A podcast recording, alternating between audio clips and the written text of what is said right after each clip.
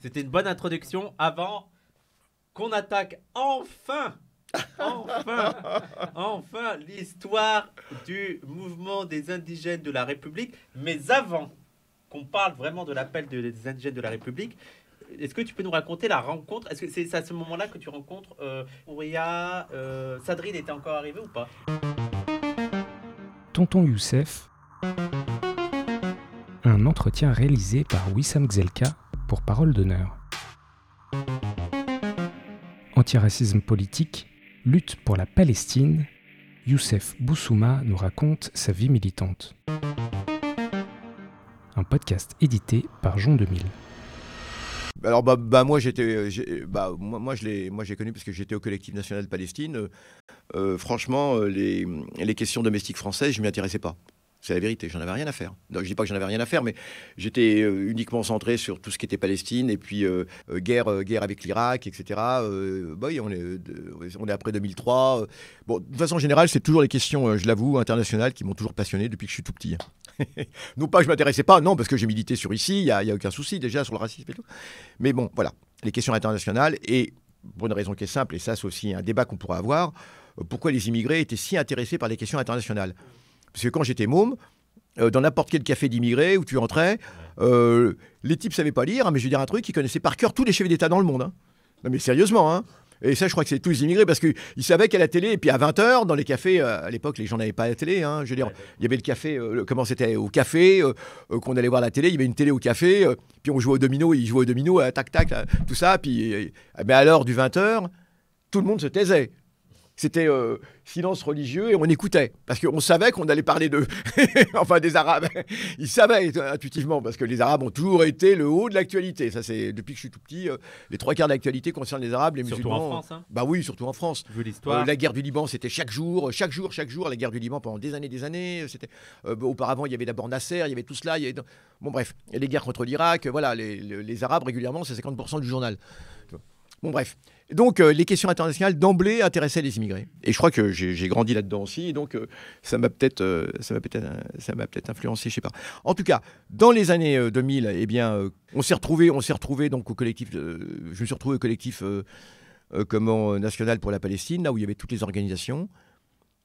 Je représentais les missions civiles. Et il se trouve que dans le même lieu, c'était le local du MRAP, à une époque où le MRAP était, je suis désolé de le dire, mais beaucoup plus fréquentable qu'aujourd'hui. Euh, où il y avait l'excellent euh, Mouloud Aounid, que Dieu ait son a, âme. On en a parlé. On avait déjà parlé. Hein. Et donc, du coup, eh bien, euh, il y, avait à côté, il y avait, y avait la réunion d'une école pour tous. Donc du coup, euh, j'ai glissé de l'une à l'autre et du, coup, bah, je, représentais les missions, les missions, civiles au collectif Une école pour tous, qui est un collectif qui s'était constitué hein, pour s'opposer. Euh, pour s'opposer à la loi sur les signes religieux à l'école. Donc ensuite, eh bien, euh, on, se retrouve, il y a un déchaînement de racisme, etc. Il y a toute une, islamophobie naissante qui, était totalement inattendue. Non, pas qu'on, eût cru que ce, pays puisse échapper à, l'islamophobie, hein. mais auparavant, elle était beaucoup plus camouflée, beaucoup plus, en tout cas, voilà. Et là, ça explose. Ça explose de toutes parts, dans la presse, euh, les racistes se lâchent, les islamophobes se lâchent. C'était hallucinant. C'était hallucinant. Hein. Il y a d'abord eu cette réunion comment, euh, à l'Institut du monde arabe, où il y a Caroline Fourest qui doit venir présenter son livre, qui s'appelle Tir croisé, qui est vraiment un, un, brûlot euh, euh, raciste, islamophobe, mais vraiment. Et là, on décide d'y aller, euh, puisque c'est une réunion publique, hein, et d'aller apporter la contestation. Et c'est là qu'on va connaître Sadri. Sadri ne va pas être physiquement présent, mais je ne sais plus comment Ouria était en contact avec lui, et Sadri lui envoie euh, quelque chose qu'il a écrit sur le bouquin de, de Fourest, une critique. Hein il avait relevé tous les passages complètement euh, aberrants. Euh, c'est énorme. En guerre contre Madan, Tariq Ramadan. Ah, mais bien sûr. Elle avait commencé la guerre contre Tariq Ramadan. Il y aura des années, des années. Bien sûr. Tariq Ramadan, lui, il avait commencé à, à, à, à Lyon. Enfin, c'est à Lyon qu'il commence vraiment avec, avec, euh, avec l'Union des jeunes musulmans de Lyon. Et il commençait déjà à faire du bon travail, franchement. Euh, donc, il avait une certaine audience et autres. Et l'Union des jeunes musulmans était très bien. Et donc, euh, tout de suite, il a été pris comme cible par Caroline Fourest. Elle écrit son bouquin avec euh, Fiammetta Vénère. Et, et, euh, et, et, donc, du coup, c'est un brûlot anti-islam mais hallucinant. Et donc, du coup, Sadri, qui, a lu le bouquin, fait une critique et nous l'envoie. Et on se retrouve, donc, Ouria, comment, mon excellent ami dont je parle souvent, Walid Cherara, qui est au Liban actuellement, qui est journaliste, euh, qui venait d'arriver de Beyrouth, que j'ai entraîné avec nous. Il avait sa valise encore. et, donc, du coup, euh, et du coup, on se retrouve tous à l'Institut Monde Arabe. Et là, ça a été, ça a été terrible parce qu'il y avait plein de gens. La salle était bondée, mais avec des, grosses pointures. Hein. Il y avait. Euh, il y avait Elias Sambar, il y avait Farouk Mardambe, qui, sont, Farouk Mardambe, qui est le un un des conseillers culturels de l'Institut du Monde Arabe, quand même, pas n'importe qui, et qui est un Syrien, un monsieur formidable. Euh, il y avait Elias Sambar, le Palestinien, qui est le représentant de la Palestine à l'UNESCO. Enfin, il y avait toute une série de gens euh, qui connaissent parfaitement l'islam, le monde arabe, et qui, qui sont des gens tolérants, même très tolérants, très ouverts, même aux critiques. Les gens ont le droit de faire des critiques. Hein. Et, euh, mais le bouquin est tellement un, condensé de racisme puant, mais avec des lieux communs. Ah oui, oui, tir croisé. Et puis, elle finit par dire que si effectivement elle vise principalement l'islam, non, elle vise toutes les religions, pas uniquement l'islam, mais parce que l'islam pose davantage problème que les autres. Hein, c'est la, la, théorie. Parce que tout le monde, et je le dis fort poliment d'ailleurs, tout le monde euh, lui tombe sur le paletot, mais de toute façon, je l'ai dit, parce qu'en plus, ce qui est intéressant, c'est que tout a été filmé. Et je reconnais pourquoi c'est important. Et, et, et, et, euh, donc, euh, et Arodaki, qui était le responsable comment, de Lima, qui interviewait Caroline Forest et Fiametta Vénère, était extrêmement prévenant. voilà. Et elle, elle, elle déblatère, elle sort sous leur... Et puis, du coup, quand il y a, y a le tour des questions, euh, d'une forêt de, bras qui se lèvent. Et chacun était là. Euh, écoutez, vous écrivez telle page euh, que tel, tel, je sais pas, tel shir ou tel ou tel sultan. Hein. mais vous savez, vous vous trompez d'un siècle. c'était vraiment cela. Vous vous trompez d'un siècle. Il a jamais dit ça. Puis en plus, c'est un siècle. Bon, c'était, c'est que ça des, des des, à peu près, des choses comme ça et tout. Validé. Je me rappelle, là maintenant, elle est, on, a un peu plus pointé ah, sa malhonnêteté intellectuelle et notamment il y avait Caron qui avait beaucoup fait ah, ça. Mais, à l'époque, c'était validé par tout le monde. Hein. Mais c'est hallucinant. Mais alors, et, puis alors sur, sur les Palestiniens, moi j'interviens parce qu'elle dit, elle dit des énormités sur les Palestiniens, euh, sur Arafat, je sais plus ce qu'elle raconte, euh, mais vraiment des, choses euh, épouvantables, des, des, des faussetés, hein, vraiment. Et, donc, du coup, euh, et tout le monde intervient. Mardambe intervient en disant Écoutez, vous avez parfaitement le droit de ne pas, aimer euh, l'islam. Alors, franchement, il dit Je suis le premier à, vous. non, mais c'est vrai. Bah, pas, il est musulman lui-même. Euh, il dit Mais je, suis le premier à, dire que vous avez absolument le droit de dire que vous n'aimez pas l'islam. Par contre, vous n'avez pas le droit de mentir et vous n'avez pas le droit euh, d'être raciste. Il dit c'est autre chose. Vous êtes très, très bien. Moi, si quelqu'un dit je n'aime pas l'islam, il n'y a aucun souci. Et, je suis absolument contre le fait que, que quelqu'un subisse un dommage physique parce qu'il dit qu'il n'aime pas l'islam ou qu'il il a absolument le droit. Hein, je veux dire. Par contre, c'est autre chose. Si, si, vous êtes raciste, bah, c'est autre chose. Ça tombe sous le coup de la loi et, et, on a le droit effectivement. Et si vous racontez des énormités, on a le droit de dire d'un point de vue historique, euh, voilà, c'est tout. Alors, elle est tellement bouleversée par tout. Ah, bah, elle tient plus, elle se rend compte que, que la supercherie euh, éclate au grand jour avec Fiametta Vénère, elles étaient toutes les deux, c'est sa, co-auteur. Et, et, donc, du coup, euh, elles étaient là. Alors, du coup, euh, elle dit Excuse-moi, faut que je sorte, faut que je sorte fumer une cigarette. Alors, elle sort, elle, sort sur le parvis de, de, l'Institut. Euh, comment pour fumer une cigarette, elle revient très nerveuse et tout. Et puis, et puis, et puis, à un moment, moi, je suis intervenu et puis, euh, et puis euh, je cherchais les pages dans son bouquin, euh, les pages de ce qu'elle avait dit exactement, avec, en mettant de, de Sadri, du, truc de Sadri. Et puis du coup, elle, elle me voit, et moi je fais comme ça. parce ça, veut, ça, veut, dire, après je vais vous, je vais vous dire les, les, les, pages, les pages en question. Hein. Elle est allée raconter que je l'avais menacé, que je lui dis Attends, tu vas voir tout à l'heure.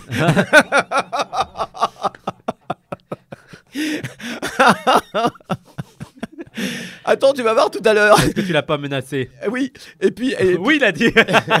et puis, et puis comme et comme Walid, mon copain. Lui, alors Walid, euh, bon, c'est pas un secret, Walid et et, euh, est à Hezbollah. Hein, et qu'elle a, a, sorti des énormités là-dessus parce que la, compagne et co-autrice de, de, Caroline Forest est libanaise d'origine, Fiametta Vénère. Euh, en fait, son père, son père est un phalangiste libanais, donc extrême droite fasciste. Hein, que sa mère, qui était athlète de haut niveau, a rencontré en passant par Beyrouth dans les années 70. Et son père, est, non seulement c'est un, c'est un, mais c'est en même temps un, idéologue fasciste qui était à Assas, un prof de droit, et, qui était donc un des idéologues fascistes du GUD, les amis. du GUD. Et L2, euh, elle, elle a d'excellentes relations avec son père, hein, et L2, comment, euh, euh, apparemment, se, disent de gauche. Non, mais c'est toujours assez drôle. Son père était un idéologue du GUD, il faut quand même Grave, savoir. Pour ceux qui connaissent le, comment, le Assas, le GUD, c'est le groupe Union Défense, un groupe fasciste qui Ouais. attaque sans arrêt euh, les Arabes, actions, les Juifs. euh, Qui ont ah fait ouais. des actions. ouais. Ah ouais, ouais, les- qui attaquent les Arabes, les Juifs, etc. Enfin bref. Et qui se disent antisionistes, qui ne sont pas du tout antisionistes, qui, qui sont antisémites. hein. Euh, du coup, ce qui se passe, eh bien, euh, bon, bah voilà, ça, ça se termine en, en- en apocalypse pour elles. Elles partent, elles vont se plaindre partout en France. Elles vont se plaindre jusqu'à l'Élysée, c'est monté, leur plainte. À tel point que l'Élysée, figurez-vous, a envoyé une, une- une sorte d'enquête à Lima pour savoir ce qui s'était passé. Et c'est vrai qu'elle a, qu'elle a été menacée, etc. Que, un, hallucinant. Et les gens de Lima ont dit, bah évidemment non. Et puis ils ont dit, en plus, tout a été filmé. C'est Sylvain Attal, c'est Sylvain Attal, je crois à l'époque déjà, qui a été envoyé euh, par, euh, par l'Élysée pour, euh, euh, pour vérifier ce qui s'était passé. Et donc il a visionné toutes les bandes. Il a visionné toutes les bandes de- du, du- du débat, du fameux débat. Et il est parti en disant, il n'y a rien de mal. Il n'y a rien de mal, effectivement, il n'y a, a aucun problème. Voilà. Mais le problème, c'est que la légende est née, Caroline Fourest a été agressée à l'Institut du monde arabe. Et, et la presse reprend ça à l'époque en boucle. Bon, tout ça pour vous dire.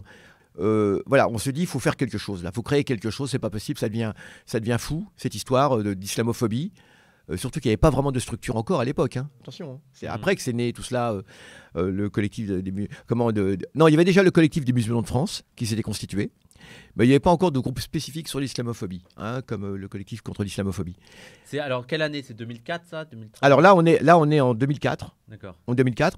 Et qu'est-ce qu'on va faire? On va multiplier les réunions avec euh, plein d'acteurs, euh, d'acteurs sociaux, comme on dit. On, on fait comme on a toujours fait d'habitude. Euh, dans, dans, ma- dans nos traditions de, de l'immigration, à chaque fois qu'il était question de créer une structure, eh bien, on- comme on dit, on réunissait, on réunissait toute la famille, quoi. On réunissait toute la famille, tous les, tous les gens euh, qui étaient connus, les militants, etc. On, on- on s- on s'organisait une, une journée. On fait des réunions, on est en 2004, on fait des réunions et on retrouve, d'ailleurs, on propose au MIB, Juste, MIB, c'est Mouvement Immigration Banlieue. euh, donc on propose aux, aux- aux amis du MIB d'être là, on, propose à tous les gens qui le veulent, de l'immigration, etc., de se retrouver. Et on se retrouve aux deux rues de, euh, deux rues de Malte à Paris, au local des Verts. Le local, on l'a eu par un type qui est très sympa, qui s'appelle Mermet, qui est, qui est des Verts. Que, Pas que je- Daniel Mermet. Non, pas rien à voir, non, parce que lui, il nous a toujours détesté. Mais qui est un, un brave type que j'ai vu là, justement, aux obsèques de, de- de Ravenel, et qui était au collectif national Palestine, et, et qui, est, qui est des Verts, mais qui était bien. Qui était bien, et oui, parce qu'il y a, euh, comme partout, à boire et à manger. Et euh, par lui, on a donc le local des Verts de la, la rue de Malte, à Oberkampf. Et c'est là-bas qu'on va se retrouver. On va multiplier les réunions. Alors, il y aura des réunions là, il y en aura ailleurs. Euh, et à chaque fois, avec euh, la même idée, c'est constituer quelque chose. Et malheureusement, ah bah, les copains du MIB, parce que, qui était quand même le, point central, euh, le MIB n- n'a pas, euh, n'a pas, euh, n'a pas voulu se joindre à nous pour faire quelque chose. Peu importe quelles que soient les, les raisons, nous laissons ça aux historiens pour la suite, mais en tout cas, ils n'ont pas voulu. hein.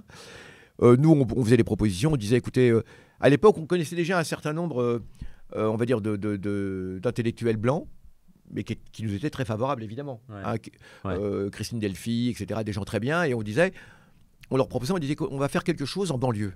Voilà, on va faire un événement, un gros événement en banlieue. Ça va pas être le truc uniquement parisien. Pour, euh, et, euh, et ça va être super parce qu'ils vont venir en banlieue, on va faire un gros truc. euh, Mais non, mais ça les intéressait pas. Bon, le MIB. Donc, peu importe, le MIB ne voulait pas. Donc, on était un petit peu désespérés parce qu'on s'est retrouvé parce que dès, l'instant où le MIB ne voulait pas, plus personne ne voulait. Ah Euh, ouais, d'accord. Ouais, parce que bon, euh, la seule vraie, euh, le seul vrai groupe qui était, euh, qui était disons, digne d'intérêt, qui, euh, qui avait, euh, qui avait une, une- une image d'indépendance, etc., c'était quand même le MIB à l'époque. hein.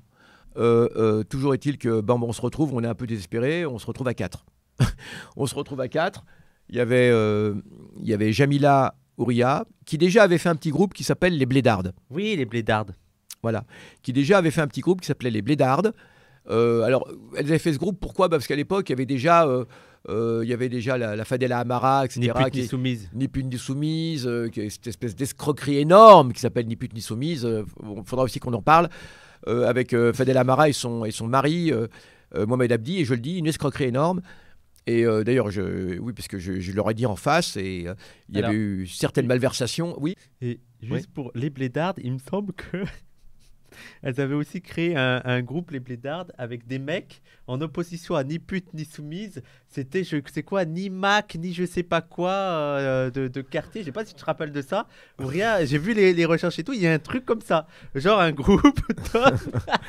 ni Mac, ni je sais plus quoi, ni Domina, ni euh, je sais plus quoi. Ouais, parce que, oui, parce que ça a donné lieu à des tas de, de- de- d'avatars rigolos, enfin des, des- des gens en sortie. euh, et oui, oui, oui, c'est pas elle qui l'avait créé, oui, je me rappelle. Ni Mac, ni je sais plus trop quoi, oui, oui. C'est pas elle qui l'avait créé, mais c'est des gens qui, étaient, ah, bah, qui, qui aimaient bien et qui, qui aimaient bien euh, les blédards et qui avaient fait des trucs pour se moquer, euh, pour moquer euh, comment, euh, ni pute ni soumise. voilà, alors il faut savoir, faut savoir que c'est toujours le même Julien Drey qui à la manœuvre. Le Ouais. même qui a créé SOS Racisme, le même qui a tenté de créer aussi. de, de créer dans les années, il a, il a tenté à chaque fois, c'est, l'incubateur hein, du PS, euh, il a tenté de créer euh, un truc qui s'appelait Stop Violence, hein, contre les violences en milieu scolaire, etc. À chaque fois, ce sont des, des machines à récupérer du fric en fait. Hein, ce sont des machines, selon la formule, je ne sais pas si vous vous souvenez, on va voir ceux qui ont bien écouté la fois dernière, euh, quelle formule avais-je utilisée, euh, qui n'est pas de moi, qui était de, notre regretté ami Mouloud Aounit, hein, mais pour caractériser euh, ces espèces de, de pompes à finances, hein, de, pompes à finances, de, coquilles vides. Ce sont des associations lucratives sans but. Et donc, du coup, on se retrouve là et, et, on se dit qu'il faut faire quelque chose. Bon, très sérieusement. Il y a là Laurent Lévy, il y a là Jamila qui est, une copine de d'Ouria, et il y a là Sadri, et il y a là ma pomme. Et euh, on est un peu désespéré, c'est l'hiver, Euh, on se retrouve dans des cafés, et puis on se dit qu'est-ce qu'on va faire? Il faut vraiment qu'on fasse quelque chose. Alors on se dit, désespoir de cause, on va écrire un texte. Et Sadri dit, on va écrire un texte euh, qui mettra les choses au point, et qui dira un petit peu ce qu'on pense. Euh, voilà, et peu importe si on est, euh, si on est 3-4 euh, à le signer. Il n'y a vraiment absolument personne. hein. Et puis on voulait que ça, vienne plutôt de nous, pas d'un télo blanc, etc. donc voilà. Et donc on s'est retrouvé à Ménilmontant, euh, au Mianis, Café le Mianis, qui est, qui une salon de thé, pâtisserie algéroise, et aussi en face aux Quatre Frères. Aux Quatre Frères, qui est aussi un, un petit resto, un petit resto de, de quartier, euh, comment de, communautaire. hein. Et on se retrouve à, à écrire. Enfin, Sadri euh, écrit, c'est c'est principalement Sadri et Ouria. Euh, et puis, bon, on en discute. Et Laurent Lévy et moi, euh, on en discute, on est là pour un petit peu discuter, quoi. Mais c'est d'abord euh, Sadri et Ouria hein, qui, qui- qui rédige l'appel qui va s'appeler l'appel des indigènes de la République. C'est vous trois? Ouais. Sadri, Euh, Ouria, quatre avec Laurent Lévy. avec Laurent Lévy. Ouais. Mais parce que en plus, il y en a beaucoup qui prétendent qu'ils étaient là dès le début du pire et du mire du pire et qu'ils étaient même les fondateurs. quoi. Hallucinant. Mais bien Je veux dire le nombre de gens. Mais moi, j'étais là, j'étais là Mais dès le début en fait. sûr, Mais bien sûr. Mais n'importe quelle personne qui nous a croisés à l'époque, hein, qui a bu un café avec nous, dit qu'il était, euh, qu'il était, qu'il était fondateur. Euh, on va pas citer des noms, mais euh, j'en connais plusieurs comme ça, hein, euh, qui vont euh, dire Ah, mais moi j'étais fondateur. Mais oui, ça fait rire. Ça fait rire, ça fait rire. Alors bref, on se retrouve avec, euh, avec ce texte. Et ce texte, eh bien, euh, qu'est-ce qu'on en fait? Eh bien, euh, Sadri propose ce texte au site ouma.com. Sadri propose ce texte au site ouma.com, qui a l'habitude de passer des textes, etc. Ça existait déjà ouma.com Oui, bien sûr. Il venait, il venait de naître. Il y avait, il y avait quand même une petite effervescence. hein. Il y avait beaucoup de choses que- qui, qui apparaissaient, des, des sites euh, musulmans, etc., des, des, euh, des associations, euh, Ouais. quand même. hein. Du coup, eh bien, euh, très sérieusement, on se retrouve là. Il, il balance le, le texte à, à, et puis on, et puis on oublie. Comme euh, quand tu écris un texte, tu l'envoies, euh, puis voilà, puis tu oublies, tu passes à autre chose. Oui. euh, Et il va se passer cette chose absolument surprenante. C'est un peu comme quand on balance un boomerang et qu'il revient. C'est que le texte, il, va sur Oumma et nous, on l'oublie, on regarde même pas Oumma. Et quelle ne fut notre surprise lorsque c'est par le Nouvel Ops qu'on apprend que, le- que le- que ce texte fait un vrai carton sur Oumma. Et que les gens spontanément, alors qu'on n'avait on jamais proposé, se mettent à signer le texte. Alors que nous, c'était pas du tout un texte qui appelait à signature. Ouais.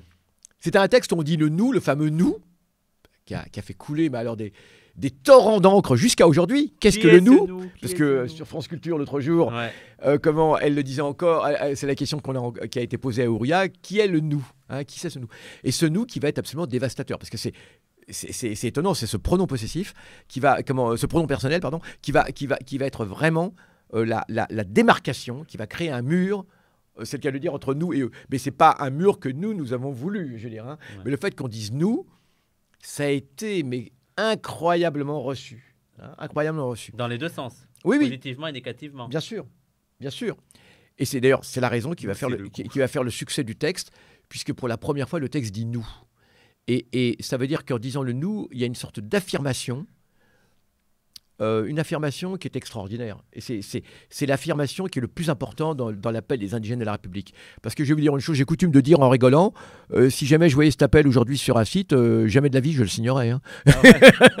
Il est trop mou Non mais je vous jure Bah attends, mais c'est 2005 aussi, il faut Mais en oui, 2005. mais non, mais quand je le re- De, de l'antiracisme, Ah bon, l'antiracisme, c'est quand même SOS racisme, quoi. Ah bah, Où on ne dit pas blanc.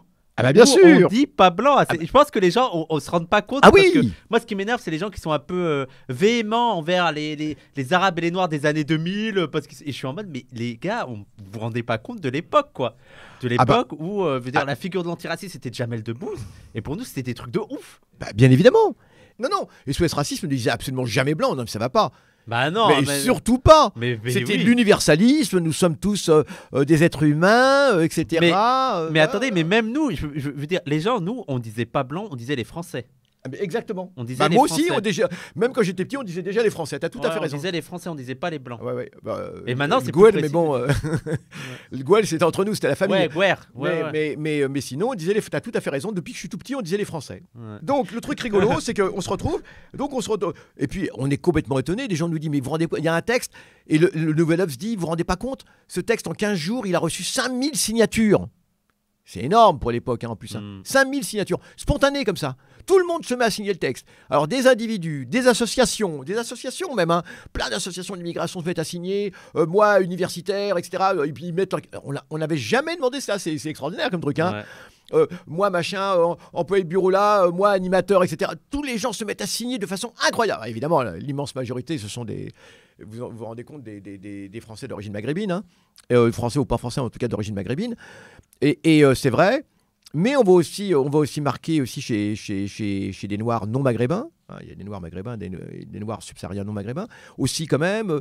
Euh, donc voilà. Et ça va être incroyable. Ça va être extraordinaire. Ça va être extraordinaire et on est dépassé. On est vraiment quasiment dépassé.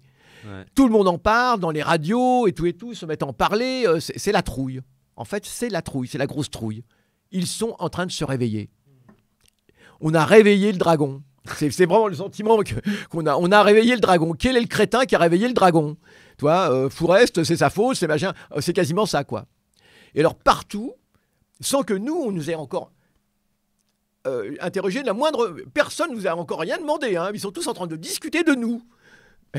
Et le fameux nous. Et alors, euh, il y a les, les- tous les historiens, alors toute la, toute la vieille garde des historiens, malheureusement, l'immense majorité sont complètement décatis, sont complètement euh, hors jeu, sont complètement à côté de leur pompe et vont nous être extrêmement hostiles. Que ce soit des historiens, que ce soit des sociologues, même des gens qui, qui pouvaient paraître bien. Or, je le dis. Mais euh, bon, bah, évidemment, Benjamin Stora, qui nous est hostile absolument dès le début. Euh, comment s'appelle-t-il, no- notre ami qui a écrit le bouquin Le Creuset français?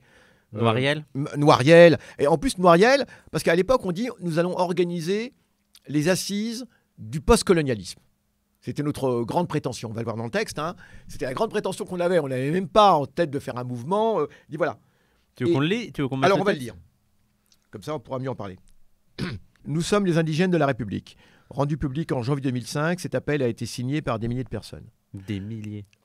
discriminés à l'embauche, au logement, à la santé, à l'école et aux loisirs, les personnes issues des colonies anciennes ou actuelles et de l'immigration postcoloniale sont les premières victimes de l'exclusion sociale et de la précarisation, indépendamment de leurs origines effectives.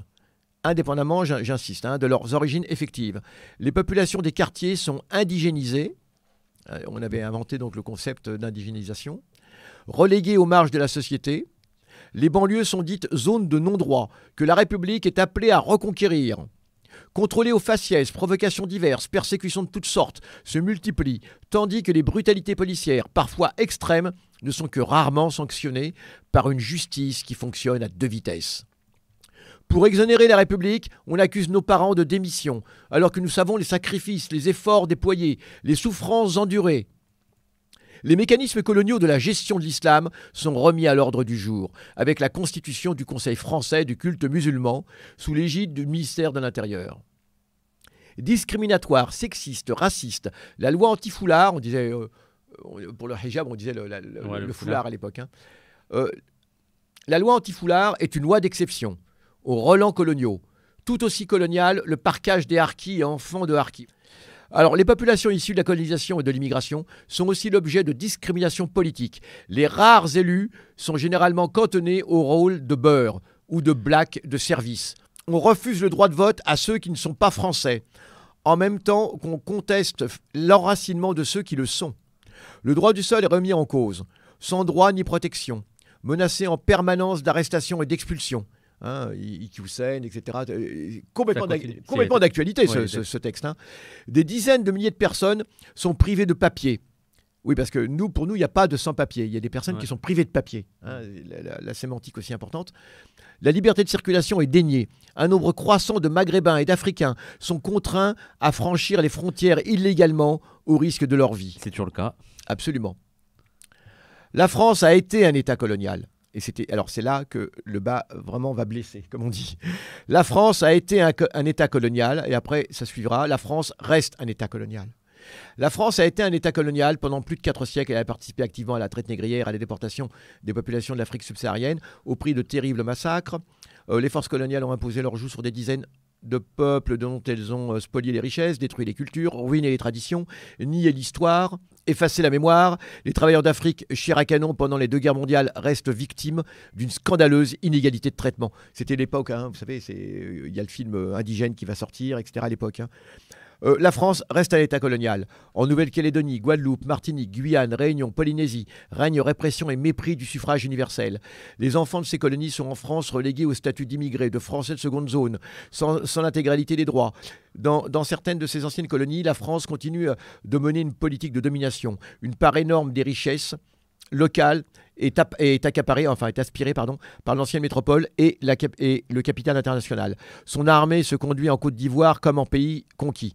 Le traitement des populations issues de la colonisation prolonge, sans s'y réduire, la politique coloniale. Sans s'y réduire.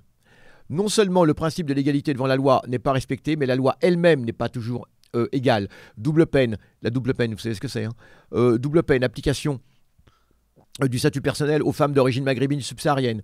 La figure de l'indigène ouais, continue à hanter l'action politique, administrative et judiciaire. Euh, elle, elle innerve et s'imbrique à d'autres logiques d'oppression, de discrimination, de discrimination et d'exploitation sociale. Ça, c'est important. Elle innerve et s'imbrique. Donc, on n'a pas dit elle remplace. Ça qui est, qui est, hein, vous avez compris, c'est vous préférez la lutte de, de race à la lutte de, de classe. Justement, on dit exactement le contraire. hein. On dit que cette logique euh, raciale se superpose à d'autres structures de domination, la lutte de classe et autres. C'était déjà intersectionnel. Ah bah Elle oui. innerve et s'imbrique à d'autres logiques d'oppression. Ouais, c'est vrai. Voilà. T'as raison, On l'était sans le savoir et après on va être contre. Et après on va être contre. T'as raison. T'as raison.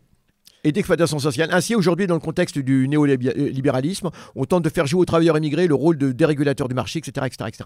La gangrène coloniale s'empare des esprits. L'exacerbation des conflits dans le monde, en particulier au Moyen-Orient, se réfracte immédiatement au sein du débat français. Les intérêts de l'impérialisme américain, le néoconservatisme de l'administration Bush rencontrent l'héritage colonial français. Une frange active du monde intellectuel, politique et médiatique français, tournant le dos au combat progressiste dont elle se prévaut, se transforme en agent de la pensée bushienne euh, investissant l'espace de la communication, etc. etc., etc. Euh, ah ouais, le choc des civilisations, dans le langage local du conflit entre république et communautarisme. Le grand mot à l'époque, c'est le communautarisme. Ouais. On nous accuse d'être communautariste. Le, le communautarisme serait le pire danger euh, qui, mena- qui menacerait la République à l'époque. Euh, comme aux heures glorieuses de la colonisation, on tente d'opposer les berbères aux arabes, les juifs aux arabo-musulmans et aux noirs. Les jeunes issus d'immigration sont ainsi accusés d'être le vecteur d'un nouvel antisémitisme, sous le vocable jamais défini d'intégrisme.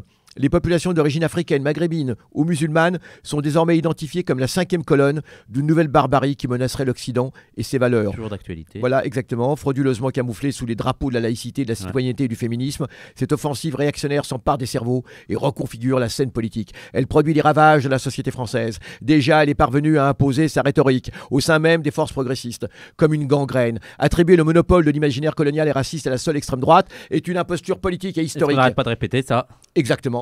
L'idéologie coloniale perdure, transversale aux grands courants d'idées qui composent le champ politique français. La décolonisation de la République reste à l'ordre du jour.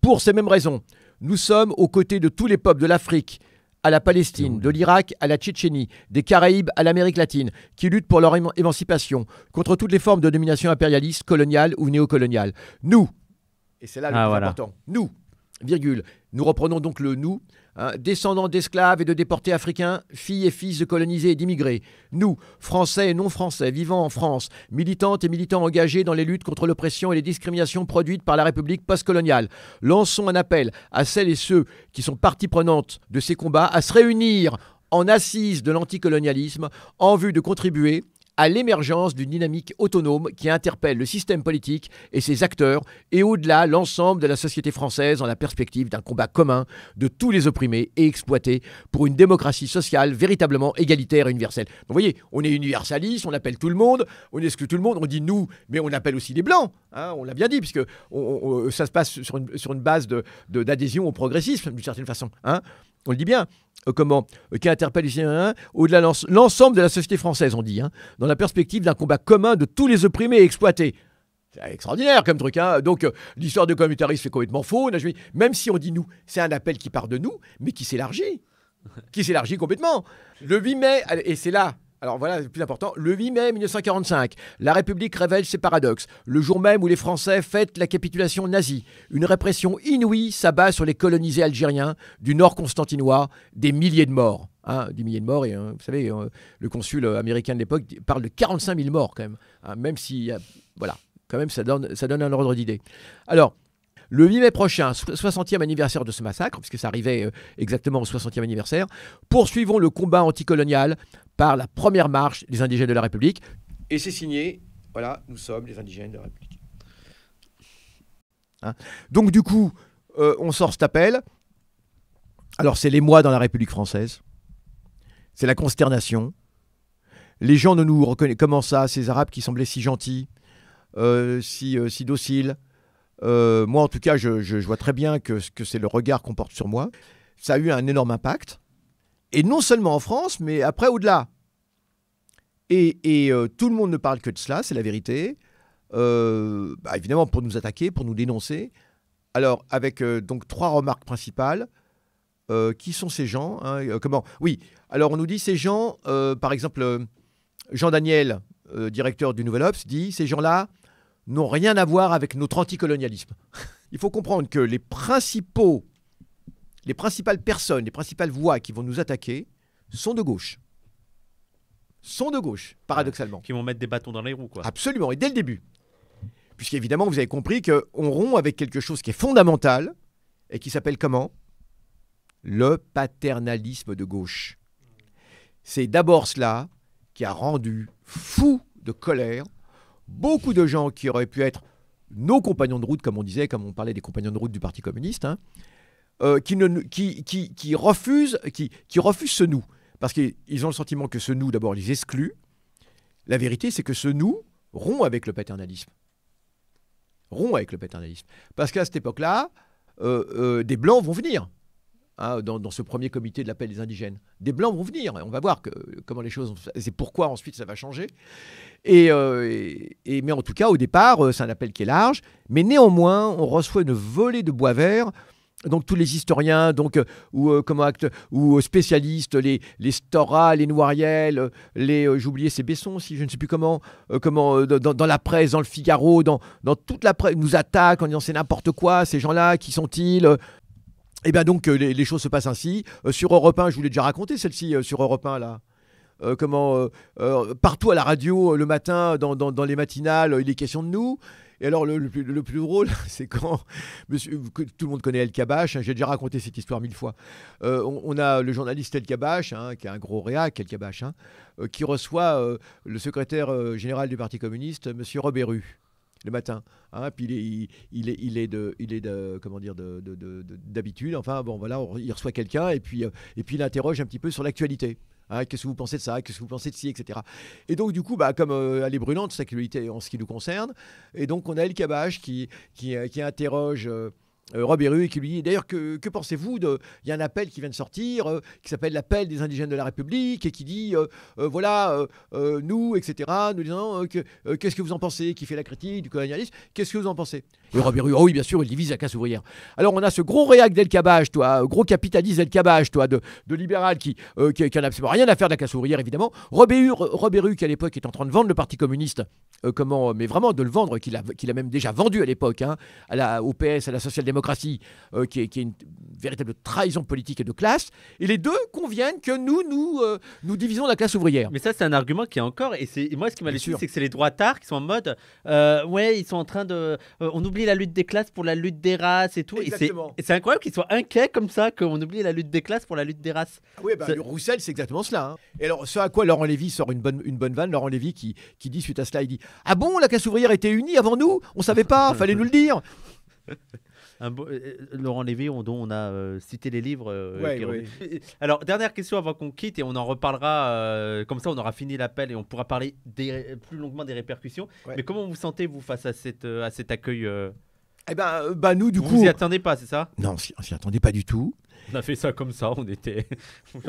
Mais vraiment, vraiment, parce que je vous dis, on, était, on était quatre chats dans, dans, ce café là, il pleuvait, il faisait froid, Amélie le Montant. désolé, mais ça, c'est l'histoire du pire. Hein de 10, 10, 10 pecnos dans un bar qui font un texte qui va agiter toute la France. Même maintenant, genre, allez, on est quoi On est 20 PDH maximum 20, 20, Allez, on est vraiment 10 actifs, on est 20 et je veux dire, ça remue. Ah ben oui mais alors, oui, mais alors, ce qui est vraiment étonnant, c'est que les gens nous prêtent des moyens considérables. les gens nous prêtent. Alors, on, nous suppose avoir des super liens. Alors, certains disent, oui, ils sont payés par des émirs du Golfe, etc. Mais je vous jure, ça va extrêmement loin. C'est hallucinant. Euh, euh, ouais, qui est-ce qui est derrière. les gens se mettent à réfléchir. marque qui va nous payer. Non mais hmm, il y a des gens qui disent qui est-ce qui est derrière ça quand même? Parce que hmm, j'y crois pas moi. Il y, a des gens derrière là. Il y a, y a, des forces occultes derrière, etc. Les Martiens, les Illuminati, les, les ce qu'on veut. Mais mais c'est trop drôle. Mais c'est vraiment trop drôle. Et, alors après, on le verra, mais les réactions sont dingues. Mais alors, bonnes, mauvaises. Alors, il y, a, aussi euh, beaucoup de mauvaises réactions de la part d'indigènes, il faut le savoir aussi, hein, qui nous disent, mais qu'est-ce que ça veut dire? Vous utilisez le mot indigène. Moi, ma maman était indigène, moi je refuse. Nous ne sommes pas indigènes, nous sommes citoyens français, etc. Qui, hein, la main sur le cœur et tout. mais on a, on a vraiment toutes sortes de réactions et des, réactions hostiles euh, qui nous attaquent, mais même parfois très, très grossières. Et, on va, et, donc, à la suite de l'appel, on le verra par la suite, mais on a écrit des dizaines d'autres appels pour expliquer l'appel. et pour revenir sur l'appel, c'était en gros euh, les comment l'appel pour les nuls, quoi. C'était vraiment, c'était, c'était vraiment cela, toi. Et, il a fallu expliquer, il a fallu expliquer les mots, il a fallu dire cela, il a fallu, euh, etc. Euh, des dizaines et des dizaines de textes, d'interventions, de, vidéos. De... Alors, du coup, on, est partout, on, verra ça la fois prochaine, mais on va se déplacer partout, etc. Dans...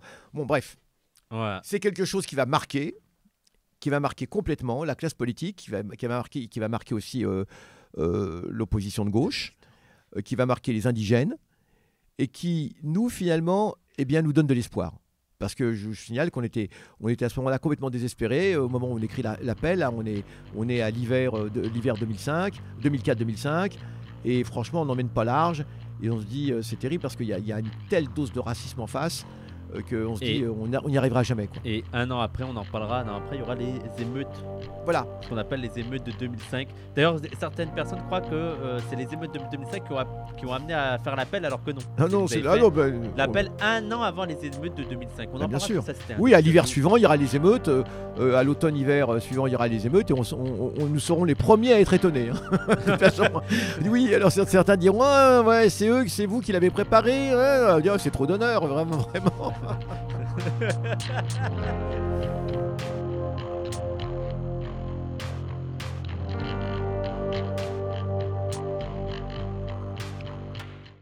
C'était Tonton Youssef par Wissam Gzelka, édité par Jean 2000 pour Parole d'honneur.